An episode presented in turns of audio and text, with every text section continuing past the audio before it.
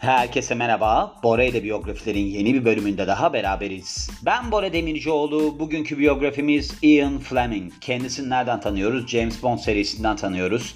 Zaten aslında kendisinin hikayelerine dayanıyormuş James Bond. Ben daha önceden Bora ile biyografinin Instagram hesabında kendisinin böyle bir video biyografisine yer vermiştim. Orada da acayip hikayeleri vardı. Şimdi bu adam üniversite falan okumuş. Yani şöyle Cenevre Üniversitesi'nde okumuş bir de Münih Üniversitesi'nde okumuş kısa süre. Neden oradan atılmış biliyor musunuz iki üniversiteden de? Çünkü oradaki öğretmenlerin eşiyle ilişki yaşadığı için. James Bond'da da olay ne? Güzel kadınlar, hızlı arabalar falan, alkol, sigara. Bir de o sigara kısmı da mesela kendisine çok benziyor. Bu adam kalp krizi sebebiyle ölmüş ve de günde 80 sigara içiyormuş. Öyle bir durumu varmış. O yüzden de çok sürpriz değil yani. Gördüğünüz gibi benim her biyografide söylediğim üzere bir yaşanmışlık varsa başarı da geliyor peşinden. Ben Fatma Girik'in hikayesine yer vermiştim ya. Ne demiştim? Fatma Girik gittiği zaman böyle köylü kadınların falan kıyafetlerini alıyormuş. Böyle bir köylüyü oynamak istediğinde. Ümit Efekan anlatmıştı bize. Orada ne oluyor demiştim ben de neden hani yenisini alamıyor musunuz? O da demişti ki hayır öyle role daha iyi giriyor. Daha iyi performans sergiliyor. Yaşanmışlığı olduğu için kıyafetlerin. O yüzden çok önemlidir. Şimdi Ian Fleming'e baktığımız zaman aslında çok yönlü bir kişiliği var mesela gazetecilik yapıyor, işte borsada çalışıyor, bununla beraber işte bankada çalışıyor. Bunların ardından da ne oluyor? Yazarlığa geçiş yapıyor. Aslında tam olarak böyle değil. Çünkü İngiliz istihbaratında yer alıyor. İngiliz istihbaratında yer almasıyla beraber mesela bu adamın bir yeteneği daha varmış. Çok hızlı yabancı dili öğreniyormuş. Çok hızlı yabancı dili öğrendiği için mesela şeyi bu Reuters haber ajansı var ya o demiş ki sen bize bilgi getirmen için git bir Moskova'da işte çalışma yap falan orada bir haber hazırla. Ondan sonra oraya gitmiş birkaç ay kalmış hemen Rusça öğrenip geri gelince sonra demişler ki sen git orada işte Kremlin'le bizim aramızda hani böyle bir düzelme müzelme olabilir mi? işbirliği yapabilir miyiz oradaki kişilerle ona bir bak. Ama bu adamın bir durumu varmış. O zamanlarda Sovyetler Birliği'nde şey üretiliyor. Bir tane prezervatif üretiliyor. 250 tane üstünde yakalanıyor. Sürekli giriş çıkış yapıyor filan diye. Diyorlar ki ne ayaksın sen kısacası. Nereden buldun bunları? Hani bu burada üretiliyor sadece. O zamanlar zaten casusluktan, mahsusluktan çok tedirgin Sovyetler Birliği. Ondan sonra ama bu adam Stalin'le bir röportaj yapmak için mektup yazmış geçmişte. Onu gösteriyor oradaki görevlilere. Ben işte kendisiyle de röportaj yapmak istedim filan. Sonra zor bela yırtıyor durumdan.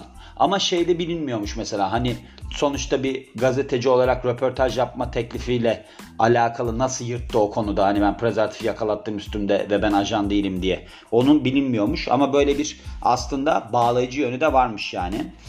Şimdi burada işte demin de bahsettiğim gibi hani borsada morsada yer almış ama bununla beraber de aslında deniz istihbarat suba, subayıymış kendisi.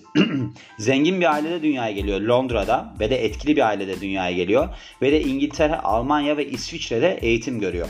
Ve demin de söylediğim gibi Münih Üniversitesi'nde ve de Cenevre Üniversitesi'nde eğitim görüyor ama çapkınlıkları sebebiyle okuldan atılıyor denilebilir. Babasını erken yaşta kaybediyor ve annesinin baskıları sebebiyle bankada çalışmaya işte devam ediyor, başlıyor diyelim. Çünkü annesi baskı yapıyormuş. Hani ben size geçen bölümlerde de anlatmıştım ya benim annemin de öyle bir baskıcı huyu vardı diye. Ama benim karakterim sayesinde bundan yırtmıştım. O da ne diyordu? İşte bana küçükken ayakkabılar alıyordu acayip kazık gibi. Bunları giyeceksin çünkü ileride bunları giyeceksin diyordu. Ben de onları hiçbir zaman giymedim. Şu anda da antrenörüm. Hala da giymemeye devam ediyorum. Ve annesinin baskıları sebebiyle bankada bir pozisyon ediniyor isteksiz olarak. Şöyleymiş bir finans kuruluşuymuş bu. Kalan Ko'da çalışmaya başlıyor. Ve 2. Dünya Savaşı başladığında da bu Kraliyet Deniz ne derler Kraliyet Deniz Birliği'nde diyelim bir görev alıyor. Ve şey için İngiliz Deniz İstihbarat Servisi için çalışmaya başlıyor. Operasyon GoldenEye. Bakın bu filmi de var değil mi bunun? Onda yer almış ve de iki tane de böyle bir istihbarat ünitesinin şeyinde gözetimine geçmiş. Bunlardan bir tanesi 30 Assault Unit ve de T-Force'muş. Ve aynı zamanda bu süre zarfında tabii ki ajanlıkla ilgili pek çok şey öğreniyor ve savaş bittikten sonra da Kemsley Newspaper şey gazete grubunun yabancı yöneticisi olmuş. Yani foreign manager olmuş. O pozisyona gelmiş. Yani bu herhalde yabancı işler yöneticisi olması lazım. Neden? Çünkü adamın dediğim gibi çok hızlı bir şekilde dil öğrenme yeteneği varmış. Ve ardından da işte kendisi bu istihbarat servisinde öğrendiği şeylerle, öğrendiği bilgilerle 12 tane James Bond romanını yazıyor ve iki tane de kısa hikaye koleksiyonu varmış. 1953 ve 1966 yılları arasında ve böylece kendi döneminin en ünlü İngiliz yazarlarından birisi oluyor. Hala da ünlü biliyorsunuz. Bir şeyi zaten filme çekiyorsanız kesinlikle ünlü olursunuz. Yani çekiliyorsa filme. Çünkü mesela Chuck Palahniuk var ya dövüş kulübünü ondan sonra yazarda da çektiler onun üzerinden. O adamın bence diğer kitaplarında çok bir numara yok. Onun bir tane şeyi var. Gösteri peygamberi var. O mesela film olsa iyi bir film olabilir. Ama o kısa hikayeymiş. Yani dövüş kulübü. Dövüş kulübünü yazdıktan sonra demişler ki ya senin demişler galiba filme çekilecek filan.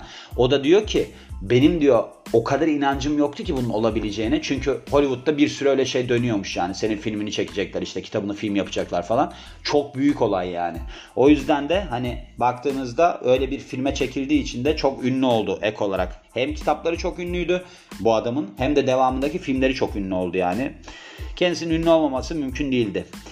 12 Ağustos 1964 yılında ölüyor. Yani çok uzun ömürlü olamıyor. 56 yaşında ölüyor. Ozan Ones olarak da bilinir.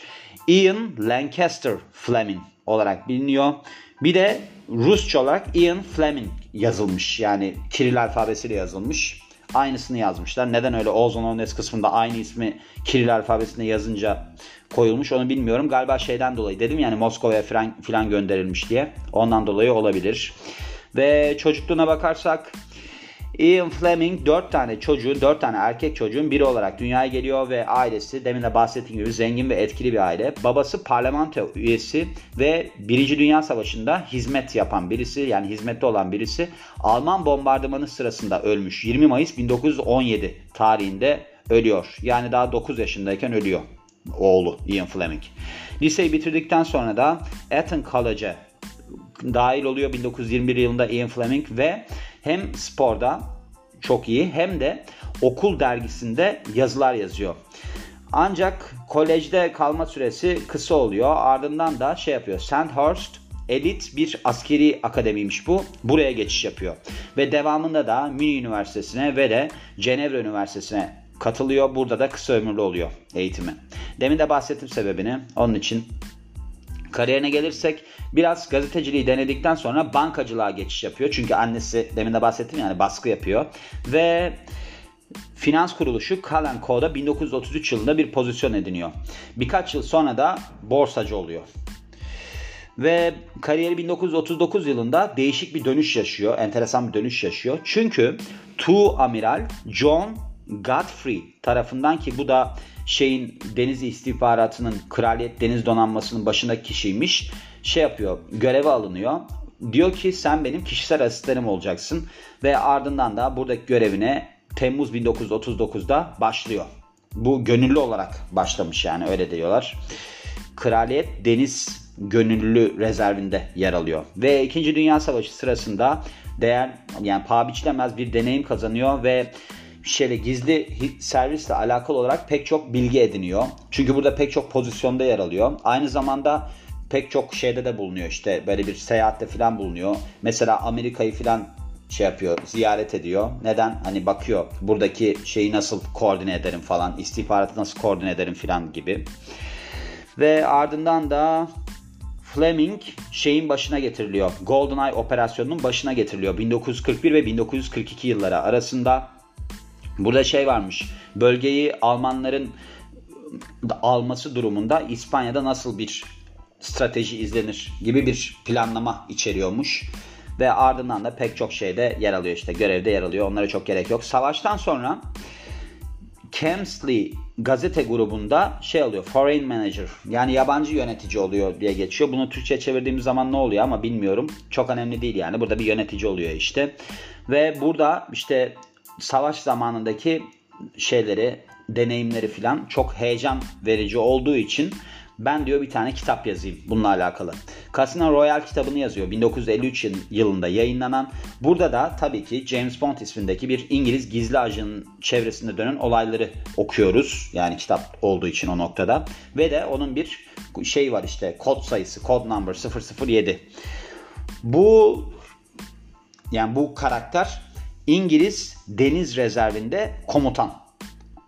Ve bu roman tabii ki çok büyük başarıyla karşılanıyor. Bu başarısını takiben ikinci romanını çıkarıyor James Bond romanını Live and Let Die 1954 yılında. Bu romanda okuyucular tarafından çok iyi karşılanıyor ve yıllarca ondan fazla roman yazıyor. Seriyle alakalı iki tane de kısa hikaye koleksiyonu yayınlıyor. James Bond tabii ki hızlı arabalar içeriyor, güzel seksi kadınlar içeriyor ve de hız, heyecanlı maceralar içeriyor. Yani okuyucu bir türlü kopamıyor bu başrolün yani kitaptaki kahramanın hikayelerinden ve heyecan verici öykülerinden. Bununla beraber de 20. yüzyılın popüler aslında roman kahramanlarından biri haline geliyor James Bond. James Bond 1961 yılında kültürel bir aslında olay haline geliyor ve bununla beraber de James Bond romanlarının haklarını Harry Saltzman'a satmış Ian Fleming. Bunun takiben de film serisi ortaya çıkıyor. Burada ilk başlarda ajanı Sean Connery oynuyor. Ve izleyici tarafından da çok beğeniliyor. Büyük bir hit oluyor. Büyük işlerine bakarsak tabii ki Ian Fleming en iyi tanındığı karakter olan yani karakter derken kitap olan James Bond'la tanınıyor ve bu gizli servis ajanı 1953 yılındaki karakteriyle tanınıyor. Ve bu karakter aslında hayatın ötesinde bir karakter çünkü hızlı arabalara, pahalı arabalara çok düşkün, güzel kadınlara çok düşkün ve de işte bu romanlardaki James Bond her yerde görünmeye başlanıyor devamında. Filmlerde, işte video oyunlarında filan. Ödüllerine, başarılarına bakarsak Eylül, September, Oktober, Eylül, Ekim 1947'de Danish Frihets Medalj, Medalj bu şeymiş özgürlük madalyasıymış. Danimarka özgürlük madalyasına layık görülüyor. Neden? Çünkü bu Danimarkalı memurların Danimarka'dan İngiltere'ye kaçışına yardım ettiği için. Yani böyle bir hani Danimarka ile alakalı bir iş sırasında. Anladığım kadarıyla hani böyle bir istihbarat desteği vermiş onlara hani kaçırılmalar açısından. Kişisel yaşamına bakarsak Ian Fleming pek çok kadınla anılıyor. Öyle bir beraberlik yaşıyor. 1939 yılında Anne O'Neill'la bir ilişkiye başlıyor ki aslında bu kadın o sıralarda 3. Baron O'Neill'ın eşiymiş. Ve bu Anne O'Neill denilen kadının aslında Esmond Hemsworth'le de bir ilişkisi varmış o sırada. Böyle enteresan bir durum var yani. Anne'in kocası 2. Dünya Savaşı sırasında mı? Savaş sırasında demiş. Savaş sırasında ölüyor ve ardından da ikinci Viscount Rothermere'la evleniyor. Bu nedir bilmiyorum. Viscount diye bir şeyin acaba kullanımın Türkçesi var mı onu tam anlayamadım ama paralelde bakabilirsem onu görürüm yani. Ancak yokmuş. Ancak şöyle bu adamla evlendiği sırada aslında Fleming olan ilişkisi de devam ediyor. Bakın kocası savaşta ölüyor. Sonra işte başkasıyla evleniyor ama o sırada da Fleming'le ilişkisi devam ediyor. Ve Anne'den bu adam Rothermere boşanıyor. Çünkü diyor ki sen sadakatsiz bir kadınsın. 1951 yılında boşanıyorlar. Ian Fleming bunları takiben Anne'le evleniyor 1952 yılında ve bir oğulları dünyaya geliyor. Ancak ikisi de birbirine sadık kalmıyor ve evlilikleri sırasında pek çok evlilik dışı ilişki yaşıyor ikisi de. Ian Fleming çok ciddi bir sigara tiryakisi ve de alkolik denilebilecek derecede içiyor. Ve tabii ki yıllar içerisinde bu bağımlılıkları sağlığına zarar veriyor. Kalp hastalığı sebebiyle 1961 yılında sağlığı bozuluyor ve de zaten kalp krizi sebebiyle hayata veda etti. 1964 12 Ağustos 1964'te de kalp krizi sebebiyle ölüyor. 30 milyondan fazla kitap satıyor hayatı boyunca ve de öldüğünden 2 yıl sonra bu sayı 2'ye katlanıyor. 50 en iyi, en büyük İngiliz yazarlarda 1945 yılından itibaren The Times listesinde 14. sırada yer almış ve de kendisiyle alakalı olarak pek çok biyografik film yapılıyor. Bunların arasında GoldenEye, The Secret Life of Ian Fleming var 1989 yılındaki. Spy Maker, The Secret Life of Ian Fleming 1990 yılındaki. Ian Fleming, Bond Maker 2005 ve Ian Fleming, Where Bond Began 2008 yıllarındaki filmler var. Gördüğünüz gibi yaşanmışlık çok önemlidir. Eğer bir konuyla alakalı olarak yaşanmışlığınız varsa bence kesinlikle başarılı olursunuz. Yani mesela ya, yaşanmışlık varsa gol de yemeniz zorlaşıyor. Mesela hayatta işte bir insanla karşılaştığınızda filan diyorsunuz ki bir dakika ya ben bu tip birisiyle karşılaşmıştım. Buna ben pek güvenmeyeyim. Ya da işte bir durumda birisiyle alakalı baktığınızda diyorsunuz ki ha bu böyle birisi buna göre davranayım. O yüzden yani ne kadar çok tecrübe o kadar çok başarı ihtimali diyorum ve bu bir biyografinin de sonuna geliyorum. Beni dinlediğiniz için çok teşekkür ederim. Ben Bora Demircioğlu. Yeni biyografide görüşmek üzere. Hoşçakalın.